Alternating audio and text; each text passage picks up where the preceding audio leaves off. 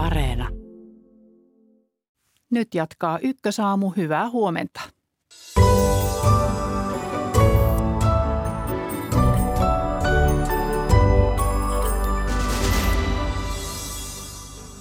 Terveydenhuolto huutaa tuhansia hoitajia lisää ja hoitajat lisää palkkaa.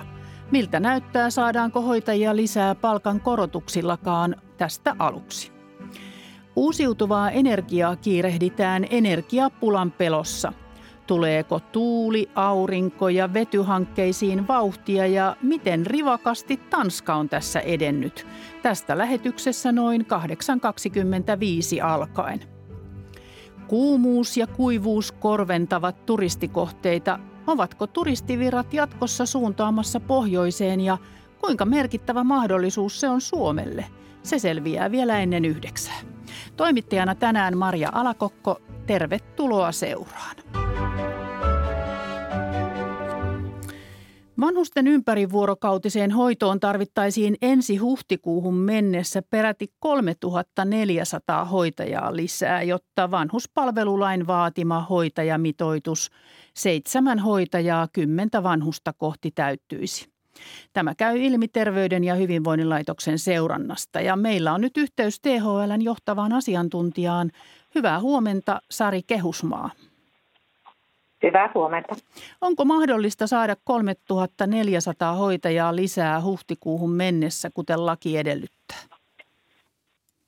No, tällä hetkellä hoitajamitoitus on nolla pilkku kuusi ja se on saavutettu varsin hyvin. Joka kymmenes yksikkö ei vielä ole tässä nolla pilkku kuusi, mutta nyt tosiaan mitoitus nousee sitten aika rivakasti sinne nolla pilkku seitsemän ja se tulee tarkoittamaan, että iso osa toimintayksiköistä joutuu sitten rekrytoimaan lisää lähi- ja sairaanhoitajia tai hoiva-avustajia. Ja tämä T H L:n seuranta osoittaa sen, että tällä hetkellä hoitajamitoituksen nosto on pääosin saavutettu sillä tavoin, että on palkattu hoiva-avustajia. Meillä on tullut yhdeksänsataa hoiva-avustajaa vuoden aikana lisää, mutta lähi- ja sairaanhoitajien määrä ei näytä nousseen yhtään. Eli ollaan sillä samalla tasolla kuin aikaisemmin. No, T H L on tässä seurannassa kysynyt toimintayksiköiltä, että miten heillä on rekrytoinnit onnistunut. Ja yksiköt raportoi, että puolen vuoden aikana he on tehneet kolmetuhattaviisisataa epäonnistunutta hoitajarekrytointeja. rekrytointia sen vuoksi, että koulutettua henkilöstöä ei ole ollut saatavana. Eli varsin epätodennäköisenä voisi pitää sitä, että tilanne tästä olennaisesti muuttuisi näin lyhyen ajan kuluessa kuin sinne huhtikuun alkuun mennessä. No, T H L esittää tavoitteen saavuttamiseksi vähintään vuoden lisäaikaa. Miten tarvittava hoitajien määrän lisäys saataisiin sinä aikana toteutettua? No, tarvitaan tietysti monenlaisia toimenpiteitä. Osa toimenpiteistä, joita julkisuudessa on esitelty, niin vaikuttaa vasta pidemmällä aikavälillä. Ja toki sitäkin tarvitaan, koska meillä vanhusväestön määrä nousee todella nopeasti ja jatkuvasti vanhuspalveluihin tarvitaan lisää henkilöstöä riippumatta siitä, että vaikka oltaisiin jo saavutettu tämä nolla pilkku seitsemän. Mutta tällä lyhyellä aikajänteellä, jos katsotaan vuosi tai puolitoista vuotta eteenpäin, niin meillä on hoitajien koulutusmääriä lisätty silloin, kun vanhuspalvelulain uudistus tehtiin. Ja nämä hoitajat alkaa sitten kohta valmistua. Ja toinen nopea keino on hoiva-avustajien määrän nosto. Niin, kuinka suurelta osin vaadittava hoitajamäärien lisäys voidaan toteuttaa hoiva-avustajilla ja paljonko heitä tarvittaisiin? Sanoit jo, että yhdeksänsataa hoiva-avustajaa on palkattu. Joo. No, T H L on arvioinut tämän, että, että kolmetuhattaneljäsataa hoitajaa tarvittaisiin lisää ja silloin lähinnä puhutaan lähi- ja sairaanhoitajista, jotka tekee niin kuin koko työaikansa sitä välitöntä hoitotyötä, asiakastyötä. Mutta nyt sitten hoiva-avustajat, tyypillisesti heidän työtehtäviin siellä toimintayksikössä kuuluu toimintayksikön ylläpitoon liittyviä tehtäviä, joita ei tähän mitoitukseen lasketa mukaan. Ja siksi tämä Tarvittavan, tarvittavien rekrytointien määrä on sitten suurempi, mikäli rekrytoidaan nimenomaan hoiva-avustajia iso määrä. Ja kuinka paljon se olisi? Siis kuinka paljon tuosta kolmesta tuhannesta, voiko siitä yhtään korvata hoiva-avustajilla? Vai tarkoittaako se, että sen lisäksi tarvitaan sitten hoiva-avustajia? Voi, voi korvata osan hoiva-avustajilla, mutta silloin tarvitaan jonkun verran enemmän kuin tämä kolmetuhattaneljäsataa kokonaisuutena. Ja T H L ei ole pystynyt nyt tekemään tätä raportointia varten semmoista laskelmaa, että kuinka paljon enemmän tarvittaisiin, jos rekrytointi pääosin tehtäisiin hoiva-avustajilla, mutta jonkun verran enemmän. Molempia tarvitaan ja toki me tarvitaan myös lähi- ja sairaanhoitajia lisää ja lähi- ja sairaanhoitajien koulutusmääriä on nostettu tämän vanhuspalvelulain toimeenpanon yhteydessä. No esimerkiksi Pirkanmaalla ja Helsingissä niin tarvitaan satoja uusia hoitajia ja tilanne on paha myös monella u- muulla alueella. Mutta millä keinoilla hoitajia on saatu alueille, joissa tilanne on hyvä ihan lyhyesti? No meidän tämä seuranta ei varsinaisesti ole kerännyt tietoa siitä, että mitkä on niitä onnistuneita keinoja.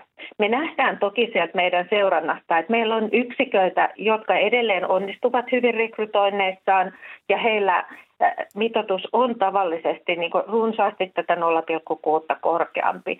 Eli kyllä varmasti aika paljon vaikuttaa se, että miten toimintayksikkö toimii, minkälaista johtamista ja toimintakäytänteitä siellä on. Tän, tavallaan tämmöiset hyvät asiat lähtee kiertämään ja, ja hoitajat kertovat toisilleen työoloistaan. Ja, ja sitten kyllä tietysti jo pelkästään se, että toimintayksikössä on reilu hoitajamitoitus, niin antaa viestin siitä, että tähän yksikköön on panostettu ja hoidon laatuun panostetaan. Kiitos T H L:n johtava asiantuntija Sari Kehusmaa. Mukavaa päivää. Kiitos. Eniten hoivaa tarvitsevia eli yli kahdeksankymmentävuotiaita on muutaman vuoden päästä yli miljoona. Mutta koulutettuja hoitajia ei ole riittävästi tarjolla vanhusten ympärivuorokautiseen hoivaan. Miten paljon tilanne kohenee hoiva-avustajia lisäämällä ja palkkojen nostolla? Tästä jatkamme ja siis tilannehan on huolestuttava muuallakin kuin vanhustenhuollossa. Tästä keskustelemme nyt. Tervetuloa K T:n eli kunta- hyvinvointialuetyönantajien pääekonomisti Juho Ruskoaho ja hoiva-avustajia kouluttava opettaja Eija Saarinko ammatillista koulutusta tarjoavasta Careeriasta. Tervetuloa molemmille. Kiitos. Kiitos. Niin, kuten kuulimme, vanhusten ympärivuorokautiseen hoitoon ei löydy lain edellyttämää kolmetuhattaneljäsataa hoitajaa huhtikuuhun mennessä ja nyt esitetään tämän määräajan lykkäämistä vähintään vuodella. Minkälainen tämä asia on vanhusten kannalta, että luvattua hoitoa ei pystytä järjestämään, Juho Ruskoa? Täytyy nyt katsoa kuitenkin myös sillä lailla taaksepäin, että tässä vuosien aikana, kun tätä mitoitusta on nostettu sieltä nolla pilkku viisi ensin nolla pilkku viisikymmentäviisi ja nyt nolla pilkku kuusi, niin sillä on saatu lisää henkilökuntaa, lisää ammattilaisia näihin ympärivuorokautisiin yksiköihin, ihan tuhansia. Ja siellä on pystytty myös kehittämään sitä kautta työnjakoa, jolloin ammattilaiset pystyvät keskittymään enenevässä määrin juuri siihen heidän koulutustaan vastaaviin tehtäviin. Nyt täytyy vain yksinkertaisesti myöntää ja katsoa kokonaisuutta, että meillä, ei, meillä on niin paljon hoitajille työpaikkoja, paljon enemmän kuin mitä heitä on saatavilla ja palkattavissa, että tätä täytyy nyt tätä purkkia potkaista useammalla vuodella eteenpäin ja tehdä niitä riittäviä ja konkreettisia toimia, joilla varmistetaan henkilöstön saatavuus myös sitten muille, muille toimipaikoille ja muille kansalaisille kuin sitten tänne ympärivuorokautisiin hoitoihin. Niin, että tämä ongelma on paljon isompi kuin tämä kolmetuhattaneljäsataa, mistä tässä nyt puhutaan. Tässä on tässä T H L:n raportissa myös otettu huomioon kotihoitoa, jossa myös tarve kasvaa, kun väestö ikääntyy, ihmiset tarvitsevat hoitoa ja palveluita. Ja kyllä me saamme sellaista viestiä myös, kun seuraamme uutisia perusterveydenhuollosta tai erikoissairaanhoidosta, että myös sinne tarvittaisiin ammattilaisia lisää. No nyt on koulutusta, koulutus päättymässä, että nyt ollaan ilmeisesti saamassa lisää, mutta puhuit jo useista vuosista, niin, niin mitä ennakoit, koska tämä asia on järjestyksessä niin kuin koko terveydenhuollon osalta? No täytyy sanoa vielä terveydenhuollon, koko terveydenhuollon osalta se, että meillähän terveydenhuoltoa ja palveluita järjestetään moniammatillisissa tiimeissä. Ja meillä on tässä vuosien aikana päästy siihen tilanteeseen, että meillä on ollut riittämättömät koulutusmäärät oikeastaan kaikilla näillä laillistetun, laillistettujen terveydenhuollon ja myös varhaiskasvatuksen ammattihenkilöiden osalta. Kun sieltä puuttuu lääkäreitä tai sosiaalityöntekijöitä tai psykologeja tai hoitajia, se vaikeuttaa niiden palvelujen järjestämistä kokonaisuutena. Ja nyt joillekin aloille koulutusmääriä on nostettu vähemmän, joillekin enemmän, mutta yhtä kaikki me näemme, että riittävästi ammattilaisia ei ole saatavilla. Heille on enemmän työpaikkoja kuin mitä heitä on palkattavissa. Ammatillista koulutusta tarjoavan, tarjoava Careeria kouluttaa muun muassa hoiva-avustajia, lähihoitajia ja tämä hoiva-avustajien vuoden mittainen koulutus. Mitä hoiva-avustajan työhön kuuluu, opettaja Eija Saarinko? Siihen kuuluu sitä asiakkaan tukemista päivittäisissä toiminnoissa, pesut, pukemiset, ruokailussa avustaminen, liikkumisessa avustaminen, ulkoilu ja sitten kaikki sellainen toiminnallisuus, asiakkaan kanssa oleminen, keskustelu, pelaaminen, mitä tahansa se asiakas haluaa. Eli juuri sellaista, mitä vanhukset ovat viime aikoina kovasti toivoneet. Kyllä. Kuinka paljon pystytte kouluttamaan hoiva-avustajia lisää? Siis onko sinne tulossa väkeä? No nyt niin kuin tämä yleinen vetovo, tai se vetovoima niin kuin alalle on, on merkittävästi vähentynyt tänä vuonna. Eli nyt me, meillä niin kuin on vähemmän hakijoita koulutuksiin kuin mitä on ollut aiemmin. Mutta meillä niin kuin hoiva-avustajakoulutusta toteutetaan periaatteessa, niin kuin, tai on tähän asti toteutettu noin neljä niin kuin koulutusta per vuosi ja niissä on noin kaksikymmentä opiskelijaa per ryhmä, eli siis noin kahdeksankymmentä plus sitten oppisopimusopiskelijat, jotka, joita Porvoossa on nyt niin kuin oma ryhmänsä. Mistä sinne tulee väkeä siis? Tule, tuleeko maahanmuuttajia tai, tai minkäla- kenelle tämä soveltuu tämä koulutus? No siis sehän soveltuu kaikille, mutta valtaosa meidän opiskelijoista on maahanmuuttajataustaisia ja, ja sitten myös niin kuin kantaväestöä ryhmissä on aina muutama joukossa, mut, ja he ovat niin kuin, yleensä vähän niin kuin varttuneempia ihmisiä ja, ja tota, sillä lailla, että ne haluavat, ovat usein alanvaihtajia, eli niin kuin haluavat viimeisiksi työvuosikseen niin kuin lyhyen koulutuksen a, a, aikaansaaman niin kuin ammattitaidon ja ty, uuden työn. Ja, ja sitä kautta hakeutuvat tähän hoiva-avustajakoulutukseen. Mikä on hoiva-avustajien työn kannalta niin kuin sellaista, että mikä heidät pitää siellä työssä, että, että mitä, mitä siinä pitäisi huomioida? No kyllä se varmaan on se, niin kuin se asiakastyö ja se asiakas, asiakkaiden kanssa oleminen ja se palaute, mitä heiltä saa, että, että se niin kuin varsinkin nämä meidän maahanmuuttajaopiskelijat puhuu, että he tekevät työtä sydämellä. Eli se, se, niin kuin se ihmisen kohtaaminen, vuorovaikutus ja, ja se läsnäolo on niin kuin tärkeä sitten heidän, heidän niin kuin työssään. Kuinka ison osan nyt sitten hoiva-avustajilla voisi vanhustenhoidossa hoitaa? Mitä Juho Ruskoaho näet, että minkälainen resurssi tämä voisi olla nyt, kun tilanne on näin paha? Tämä on täysin ää, kriittinen resurssi ja kuten tässä kuultiin, niin hoiva-avustajat tekevät erittäin tärkeää ja arvokasta työtä siellä ää, vanhainkodeissa. Ja jos katsoo näitä T H L:n tutkimuksia nyt taaksepäin ihan kahdenkin vuoden taakse, niin tämä sama tilanne sieltä toistuu. Eli sairaanhoitajien ja lähihoitajien määrä ei ole juuri noussut ja tätä avustavaa henkilökuntaa ja hoiva-avustajia on rekrytoitu sinne tuhatta per vuosi noin karkeasti tässä parin vuoden ajan. Ja tätä hoiva-avustajia meillä on kiittäminen siitä, että olemme saaneet pitää yhtä paljon ympärivuorokautisia hoitopaikkoja, vaikka mitoitukset ovat kiristyneet. Eli kun heitä on sinne rekrytoitu lisää, on ylletty näihin henkilöstömitoituksiin ja on pystytty turvaamaan tämä, tämä määrä näitä hoitopaikkoja. Eli ja tämä on mu- parantanut työolosuhteita niin kuin kaiken kaikkiaan. Kyllä, he ovat, ovat tärkeitä ammattilaisia niin sen asiakkaan tai potilaan ja asukkaan näkökulmasta kuin sitten siinä työyhteisössä. He mahdollistavat sen, että hoitajat pystyvät keskittymään enenevässä määrin nyt melkein jo koko työaikansa siihen varsinaiseen hoitotyöhön, varsinaiseen asiakastyöhön.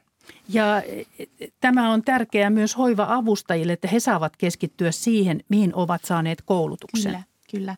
Eli niin kuin joissakin työpaikoissa vielä hoiva-avustajat ovat niin kuin sellaisissa äh, ylläpito-, siivous-, äh, pyykihuolto-, äh, keittiötehtävissä, mihin he, niin kuin tämä koulutus ei anna heille niin kuin pätevyyttä. Eli se on, he suorittavat kaksi tutkinnon osaa lähihoitajatutkinnosta ja, ja ne, ne, kes, ne te, työtehtävät ovat niin kuin niitä avustavia hoidollisia tehtäviä.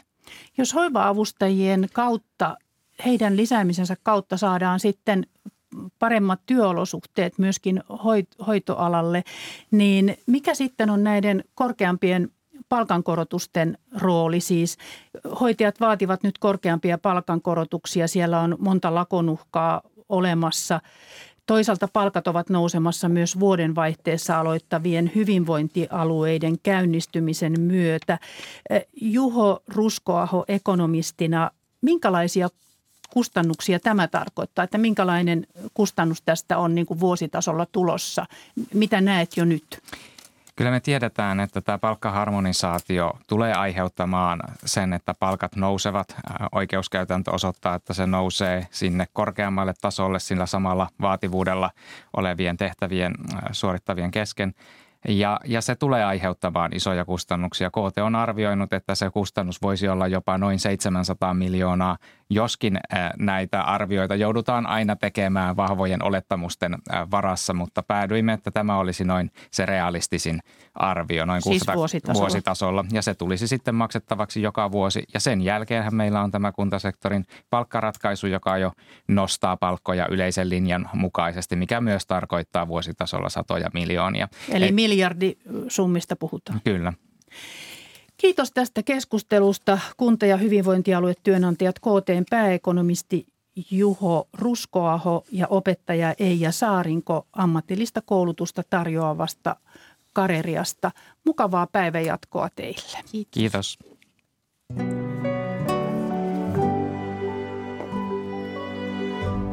Ja nyt energia-asiaa. Tanskassa on tänään koolla useiden Itämeren maiden johtoa keskustelemassa keinoista korvata nopeasti venäläinen fossiilinen energia uusiutuvalla energialla.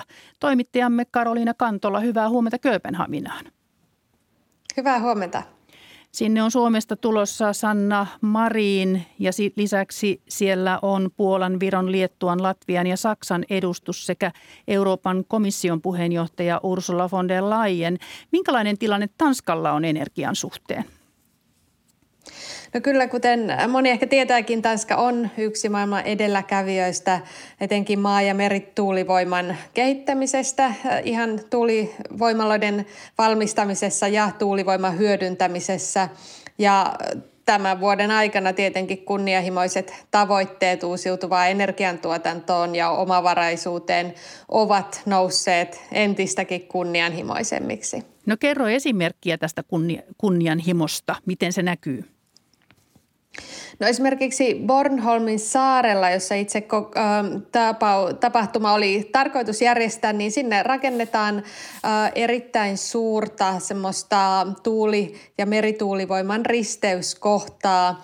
Ja samalla sitten ensi vuonna pitäisi alkaa vielä isompi projekti, kokonaan tuulivoimalle omistettu tekosaari, joka sitten rakennetaan Jyllannin äh, länsirannikolle tuonne Pohjan merelle. Miten riippuvainen Tanska on muiden maiden, kuten Norjan tai erityisesti Venäjän energiasta? Juu, kuten sanottu, Tanska pyrkii yhä enemmän omavaraisuuteen ja tuulivoiman ansiosta hyvän suuntaan ollaan menossakin, mutta, mutta kyllä täytyy sanoa, että puolet maakaasusta on tähän mennessä tullut Saksan verkoston kautta Venäjältä ja siitä Tanska pyrkiikin nopeasti eroon. Mutta täytyy sanoa, että kyllä tosiaan on nopeasti Tanska edennyt viisi, viime vuosikymmeninä, että samalla kun Tanska on tuplannut taloutensa, niin se on onnistunut puolittamaan kasvihuonekaasupäästönsä. Iltapäivän tapaamisessa mietitään mahdollisuuksia tehdä yhteistyötä energiahankkeissa. Tanskalla on jo tästäkin kokemusta. Kerro vähän minkälaista. Kyllä keväällä Tanska julisti Hollannin, Saksan ja Belgian kanssa tämmöisen suuren yhteissuunnitelman, niin ikään kunnianhimoisen suunnitelman, jolla maat pyrkivät jopa kymmenkertaistamaan merituulivoimatuotannon seuraavina vuosikymmeninä. Ja itse asiassa tässä sitten kiinnostaakin tietää tämän kokouksen aikana, mitä siellä kerrotaan, mitä yhteistyötä voi olla Pohjois-Euroopan maiden kanssa, mitä tämä Tanskan nämä jättiprojektit voivat sitten tuoda esimerkiksi Suomelle. Niin, varmasti iltapäivällä ollaan sitten viisaampia, että minkälaista hanketta tämä, tämä kokous sitten poikii meille kaikille eduksi energia, energian tilanteen parantamiseksi. Kiitos Karoliina Kantola ja oikein mielenkiintoista kokousta sinne Kööpenhaminaan. Kiitos. Iltapäivällä kuullaan sitten, mitä on siellä keskusteltu. Kymmenet yritykset harkitsevat meillä Suomessakin jo yövuoroon siirtymistä kovan sähkön hinnan vuoksi, kertoi Yle Uutiset eilen, eli se kertoo aika paljon tästä energian hinnan noususta. Pitääkö Suomen Tanskan tavoin tähdätä energiaomavaraisuuteen ja miten se tehdään ja voidaanko uusiutuvan energian käyttöä lisätä nopeasti? Vieraana studiossa teollisuusneuvos Tero, äh, Timo Ritonummi työ- ja elinkeinoministeriöstä ja etäyhteydellä mukana keskustelemassa energiatekniikan professori Tero Tynjälä Lappeenrannan Lahden teknillisestä yliopistosta. Hyvää huomenta teille molemmille. Hyvää huomenta. Niin, Suomi on lisäämässä ydinvoimaa. Olkiluoto kolmosen piti eilen taas tuottaa sähköä verkkoon kuudenkymmenen prosentin teholla, mutta eilen tuotanto oli nollassa. Siellä oli turbiinipuolella jokin ongelma. Nyt uutisissa äsken kerrottiin, että tilanne on taas palautunut siihen, missä sen eilen piti olla. Eli nyt verkkoon tulee kuudenkymmenen prosentin teholla sähköä. Voidaanko nyt luottaa, että Olkiluoto kolmonen tuottaa joulukuussa verkkoon täydellä voimalla, täydellä teholla sähköä. Mitä sanot, Timo Ritonummi? Kyllä, hy- hyvältä näyttää. Ei toki mikään ole niin varmaa. Ja jos katsoo sieltä teollisuuden voiman sivuilta tämän ää, testi- tai koeajon ää, aikataulun, niin kyllähän siinä tehoa nostetaan, mutta välillä ajetaan myös alas. Eilinen oli tosiaan tämmöinen turbiin, turbiinista aiheuttanut alasajo, mutta että kyllä tässä tulee ennen sitä joulukuuta sitten se teho käy myös nollissa. Mutta enemmän se tuottaa energiaa, kun sitten suunnitellusti seisotaan alemmalla teholla ja vähitellen siellä nousee. Eli, eli tänään äsken katsoin juuri, että kahdeksansataa, vähän yli kahdeksansataa megawattia Olkiluoto kolmonen toimi. Ja pitää muistaa vielä, että meillä on tällä hetkellä Loviisan ää, yksiköt ovat huollossa. Loviisa kaksi on huollossa ja sitten sen jälkeen Loviisa yksi ja vasta sitten ää, syyskuun loppupuolella on lo, molemmat Loviisan yksiköt ää, ho, verkossa ja sitten Olkiluoto tuottaa vähän enemmän vielä kuin tällä hetkellä, niin sitten vaikka kaksikymmentä prosenttia, niin sitten on ainakin ydinvoimaa verkossa paljon enemmän kuin mihin on totuttu. Ja Loviisankin yksiköitä Fortum aikoo hankkia niille lisäaikaa, että siinä mielessä ydinvoimalle, ydinvoimalle, ydinvoimaan luotetaan pidempään. Jos Olkiluoto ei pääse tavoitteeseen, millä sen oletettu sähkön tuotanto tuhatkuusisataa megawattia korvataan, energiatekniikan professori Tero Tynjälä? Se on haastavaa tietenkin. Silloin joudutaan turvautumaan osin, osin tuotisähköön niin kuin tälläkin hetkellä. Jossain määrin voidaan, voidaan varmaan kulutusta pyrkiä energiasäästöllä vähentämään ja, ja teollisuudessa joustamaan, joustamaan tuotannosta, niin kuin nyt oli, oli mainittu, näitä, näitä yövuoron siirtymisiä tai, tai mahdollisesti on, on myös tietty, jos oikein kriittiseksi tilanne menee, niin voidaan, voidaan joutua sitten jotain laitoksia, jotka oikein paljon sähköä kuluttaa, niin ajamaan alas ja, ja tota, teollisuudessahan myös tuotetaan paljon sähköä, että silloin voi olla, olla kannattavampaa myös myydä sitä sitten verkkoon, verkkoon kun käyttää itse, mutta, mutta nämä on ehkä semmoisia ei, ei toivottuja skenaarioita. Niin, kivihiilen käyttö sähkö- ja lämmöntuotannossa kasvoi alkuvuonna kaksitoista prosenttia viime vuoden vastaavasta ajasta.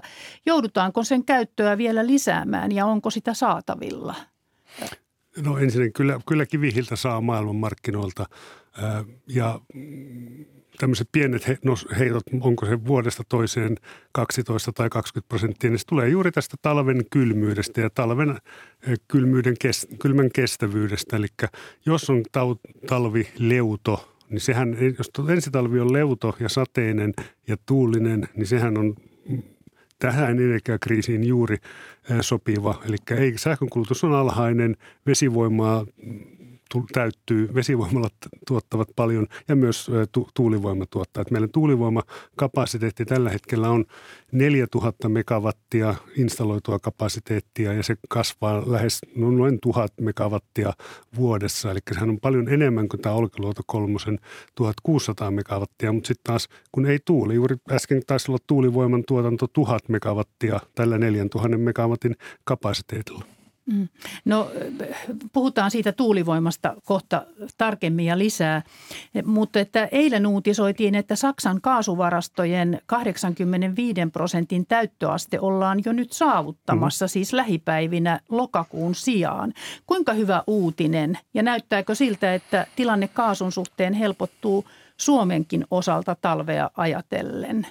Mitä sanot, Tero Tynjälä?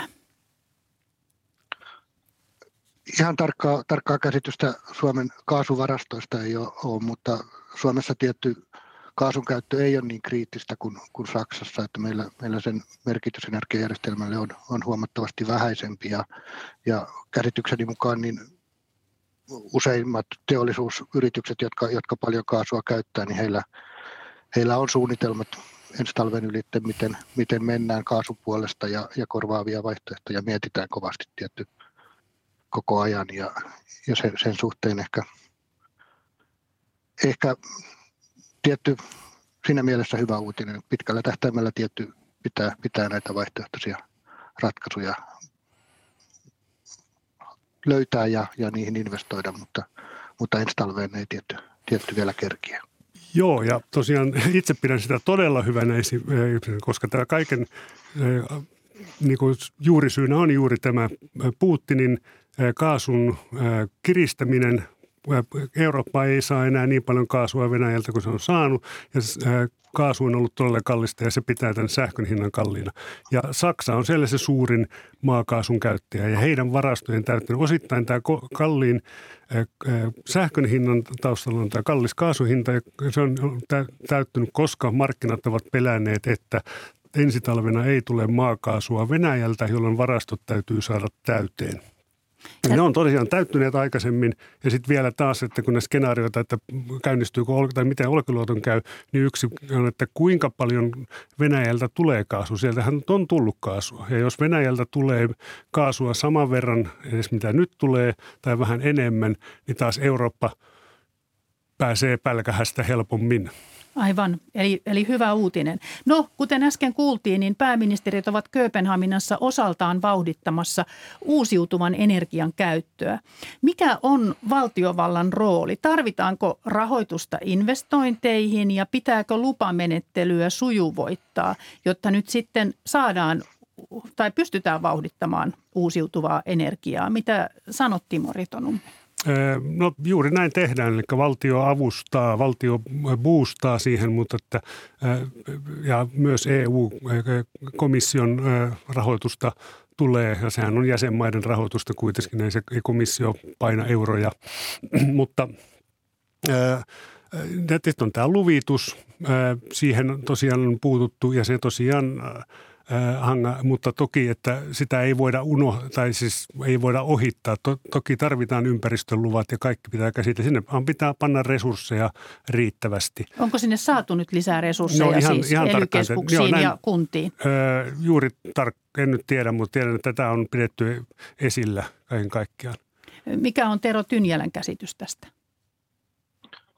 Kyllä siellä valtiovallan rooli varmasti on niin kuin juuri merkittävin täällä luvitus, luvituspuolella ja mahdollistamisessa, että tämmöisillä suorilla investointituilla mahdollistetaan tiettyjä joitakin tämmöisiä enemmänkin demonstraatiohankkeita ja, ja koeluontoista toimintaa, mutta sitten nämä niin kuin suuret investoinnit pitäisi olla kuitenkin pääosin markkinavetoisia ja, ja, ja siellä sitten tietty tämä, tämä luvitusasia on, on yksi, mikä nyt on ollut pullonkaulassa lisärakentamisessa esimerkiksi tuulivoiman osalta tänne maanlaajuisesti.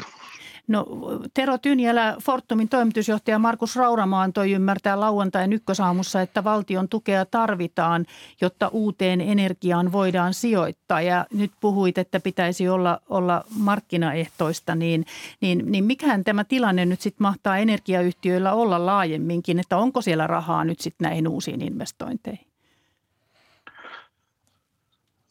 Rahaa varmaan on ja, ja sijoittajilta on saatavilla tietty.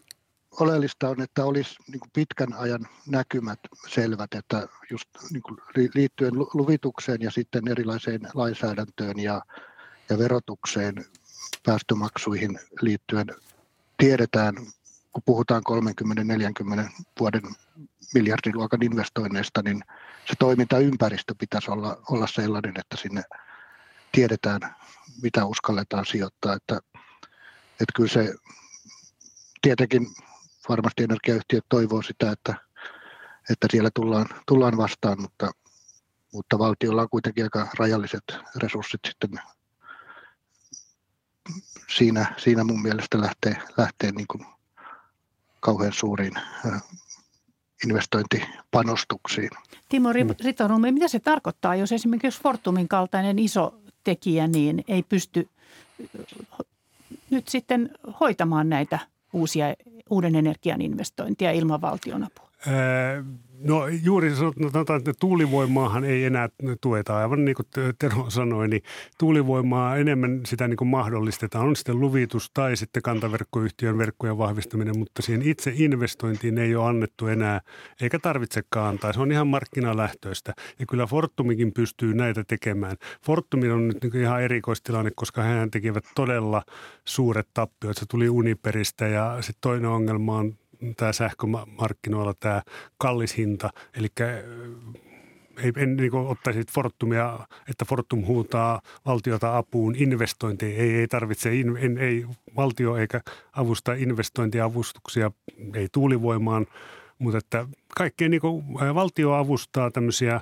uuden teknologian, uusta demoa. Jos joku tekee offshore-tuulivoimaa ja keksii siihen jonkun uuden kalliimman, vielä kalliimman keinon, niin siihen, siihen voi valtio uutta teknologiaa avustaa. Mutta nimenomaan, jos rakennetaan maalle ihan olemassa olevaa teknologiaa, niin kyllä se varsinkin näillä sähkön hinnoilla niin pärjää ihan hyvin se tuulivoima. Mutta sitten on nimenomaan tämä, mitä Terokin sanoi, että se vakauden katsominen eteenpäin. Tässä on niin moni asia muuttunut, niin sitten tosiaan ei, ei kaipaisi varmaan, että poliitikot lähtevät hämmentämään ja puhumaan, tarvitaanko päästökauppa, luovutaanko päästökaupasta. No se oli seuraava muista kysymys juuri, että mitä mieltä siitä olet, että, että pitäisikö päästökauppa keskeyttää, koska siitä nyt keskustellaan. Ei, ei, ei tarvitse keskeyttää ja päästökauppa on ihan pienessä roolissa, nimenomaan jos puhutaan tästä ää, sähkön hinnasta. Eli ää, tavalliselle kuluttajalle päästökauppahan näkyy vaan, että miten se on sähköhinnassa tai jos ostat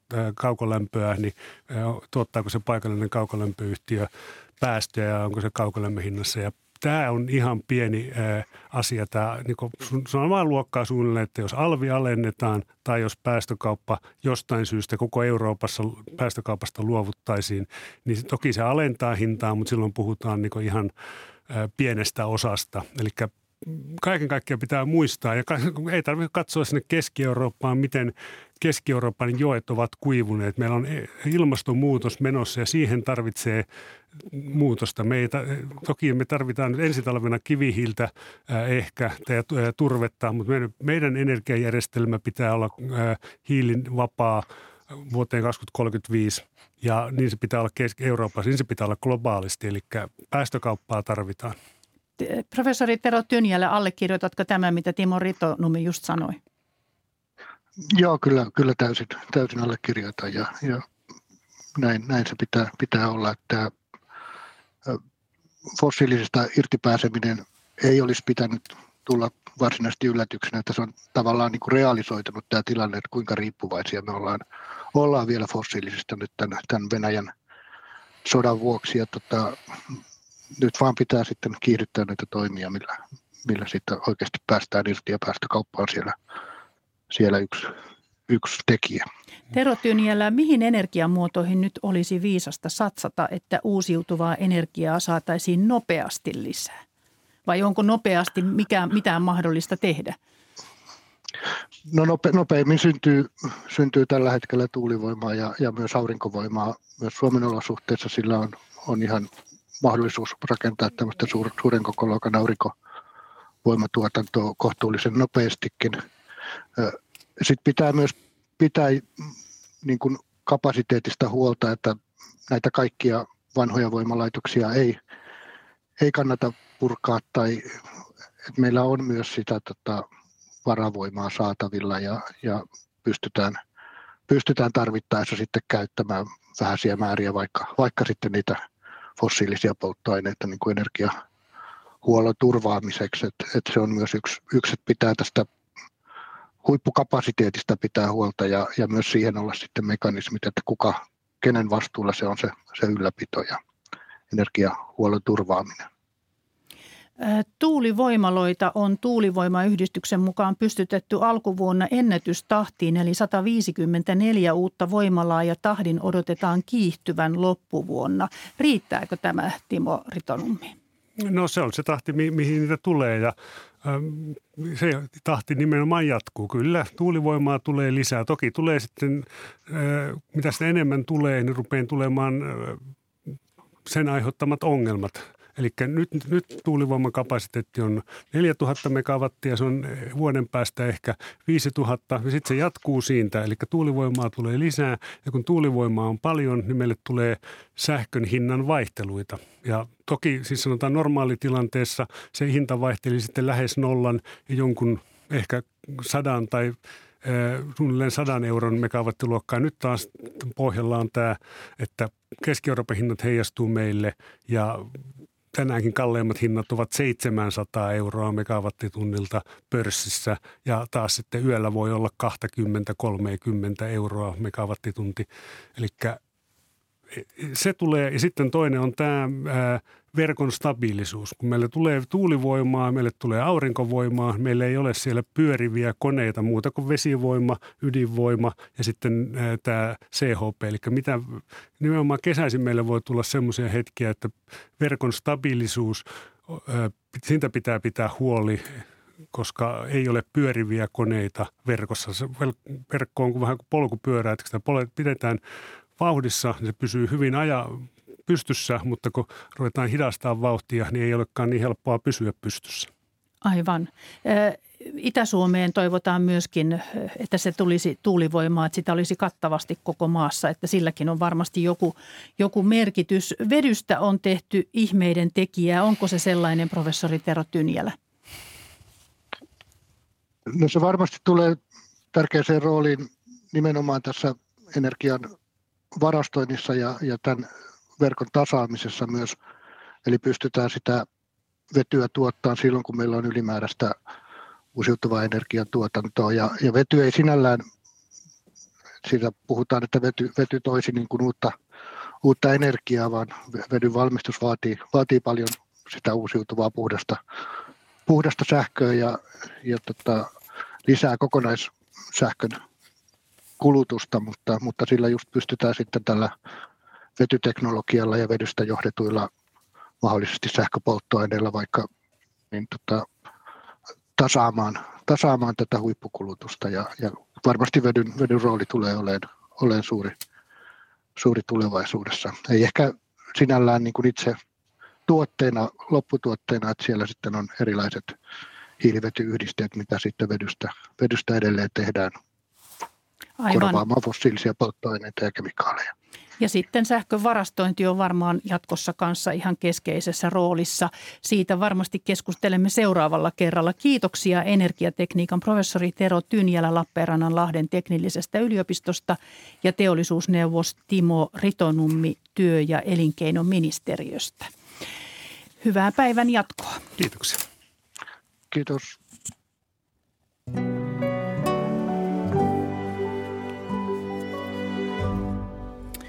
Sitten vielä turismista lopuksi. Monissa suomalaistenkin suosimissa turistikohteissa, esimerkiksi Etelä-Euroopassa, kuumuus on noussut sietämättömiin lukemiin.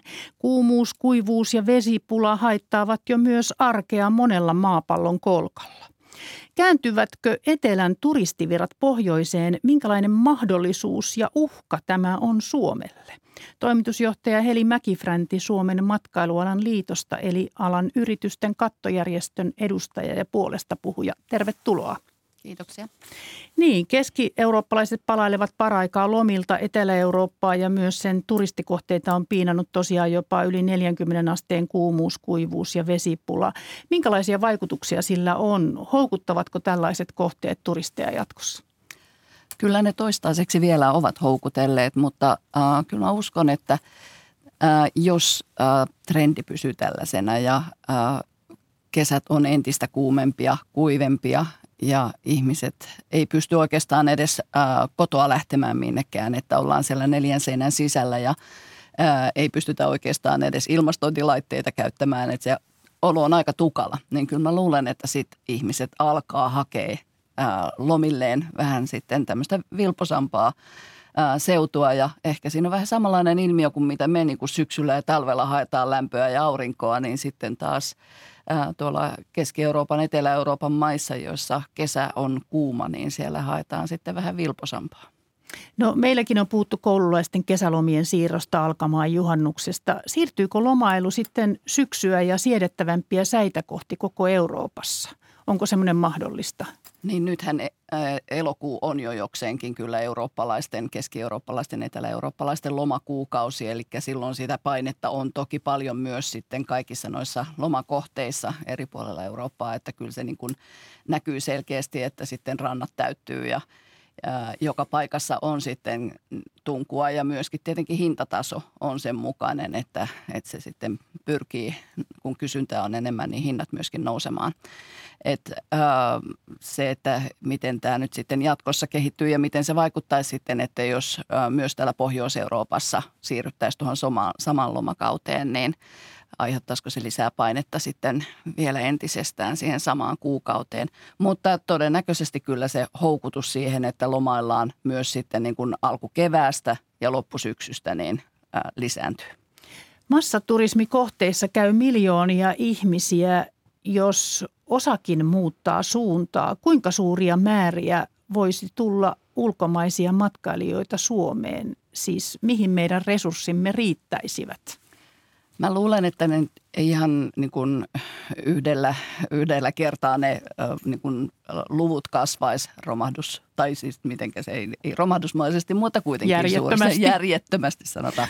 Että se tuli, kyllä mä uskon semmoiseen hallittuun kasvuun. Toki tietenkin nämä ilmastoasiat niin vaikuttaa ja että jos on tukalia kesiä, niin se voi olla, että sitten yhtäkkiä sitä ää, kysyntää on enemmän. Mutta että kyllä, kyllä niin kuin voi moninkertaistuakin se kysyntä Suomeen kohtaan, mutta sitten niin kuin oikeastaan tuleekin kyseeseen se, että halutaanko me ää, hallita näitä matkailuvirtoja. Että minkä verran me halutaan massaturismia tai puhutaanko ylipäätään Suomen kohdalla massaturismista. Onko se, se mitä tavoitellaan vai josko se ennemminkin, että haetaan sitten ää, tämmöisiä niin kuin pitkäkestoisempia lomaviipymiä ja sitä, että oikeasti panostetaan ja jätetään rahaa tähän maahan ja sen matkailuelinkeinolle. Tämän perusteella, mitä sanoit, niin ilmeisesti massaturismia ei haeta. Ää, ei ainakaan tähän saakka sitä ole haettu ja mä luulen myöskin, että ää, Suomen vahvuudet on tämä puhdas luonto ja rauha. Ää, tämmöinen ihmisillä on tilaa ajatella ja miettiä ja olla, niin ää, se, että jos siitä vahvuudesta pyrittäisiin tietoisesti pois, niin se tuntuisi aika odolta. Että kyllä se on kuitenkin se meidän matkailuvaltti. Tämän vuoden heinäkuussa Tilastokeskuksen ennakkotietojen mukaan ulkomaan matkailijoita matkailijoilla oli viisisataaseitsemänkymmentätuhatta yöpymisvuorokautta, eli kolminkertainen määrä vuoden kaksituhattayhdeksäntoista heinäkuuhun, eli siis siihen koronan takaiseen aikaan. Onko tämä vasta paluuta pandemiasta vai näkyykö kiinnostuksen kasvu Suomea kohtaan jo? Kyllä se näkyy jo. Toki, että jos verrataan esimerkiksi vuoteen kaksituhattakaksikymmentäyksi, niin ihan selkeä ää, ää, kasvu näkyy jo siinä sitten ulkomaisen kysynnän osalta ja kyllä se suunta on siihen, että ää, määrät, määrät kasvaa ja palautuu. Varmasti ää, on ennakoitu, että vuonna kaksituhattakaksikymmentäneljä oltaisiin pandemia edeltävällä ajalla kenties jo vähän yli. Että jos maailman tilanne ää, toki on paljon rauhattomuutta, on taloudellisia ää, seikkoja, jotka vaikuttaa varmasti ihmisten suunnitelmiin rahankäytön suhteen. Tällaiset kaikki vaikuttaa, mutta että jos, jos mitään ää, ei ihan mullistavaa tapahdu, niin kyllä niin kuin odotuksessa on, että vuonna kaksituhattakaksikymmentäneljä matkailu olisi suht ää, pandemia edeltävällä ajalla. No hotellien täyttöaste oli heinäkuussa kuusikymmentäyksi, eli majoitusta riittäisi paljon suuremmallekin joukolle, mitä täällä nyt käy. Joo, ja ehkä sekin äh, vähän sitten aina äh, kumuloituu tiettyihin ajankohtiin, että varmasti on kesän aikana ollut äh, tilanteita, joissa on ollut hirveän vaikea löytää ylipäätään majoitusta jostain tietyltä äh, paikkakunnalta. Et, äh, kuitenkin sitä majoitusta on hyvin monen tyyppistä ja tietenkin se, että mikä on näkynyt paljon pandemian aikana on se, että ihmiset on majoittuneet omilla mökeillään tai sukulaisten luona niin kuin tämmöisessä ilmaismajoituksessa, eli sitä niin kuin maksullista majoituskapasiteettia on kyllä tarjolla, mutta, mutta Suomessa on ollut paljon kesän aikana tapahtumia ja varmaan monella on se kokemus, että ää, ei ole löytynyt sitten niin kuin ainakaan mitään järkevää hintaista majoitusta joltain paikkakunnalta, jos hyvin myöhään on lähtenyt sitä hakemaan. No Suomi on ollut paljon kansainvälisesti esillä nyt tämänkin vuoden aikana ja, ja, ja koettu kiinnostavana. Minkälaisia matkailijoita Suomeen voisi tulla lisää ja minkälaisia haluttaisiin? Onko, onko siis esimerkiksi tämä korkea hintataso jonkinlainen jarru?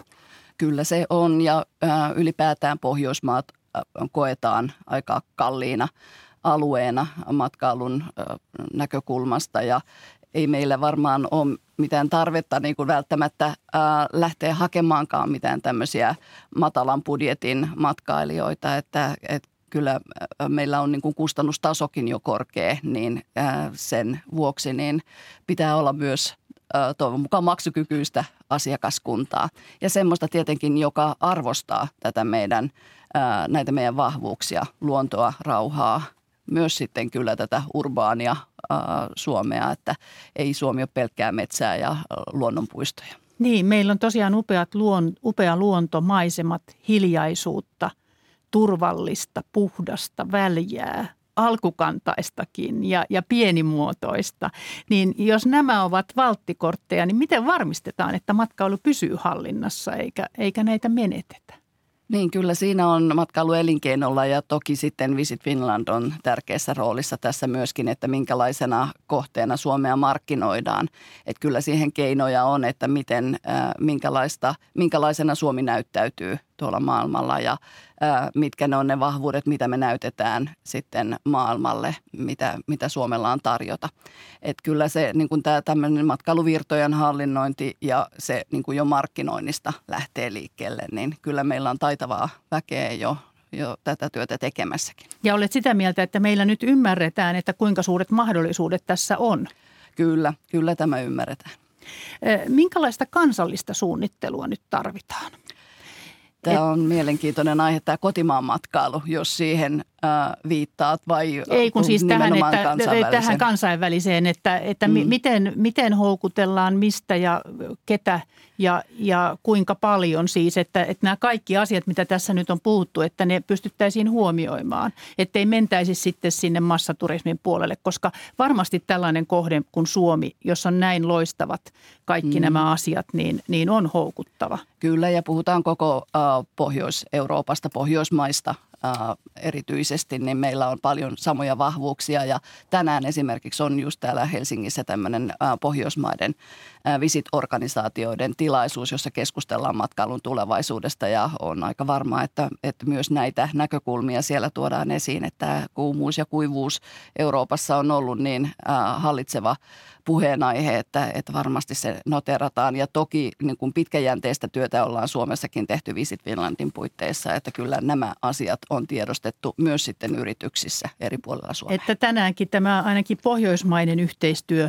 tämän tiimoilta etenee. Kiitoksia Heli Mäki-Fränti ja oikein onnistunutta kokousta teille. Kiitoksia. Ja tätä lähetystä ovat kanssani tehneet Päivi Dahl ja Mikko Haapanen. Tuottajana on Maria Skara, äänitarkkailijana Juha Sarkkinen ja Yle Radio yhden kuuluttaja Olli Kari. Hyvää huomenta. Hyvää huomenta. Mitäs mielenkiintoista on luvassa?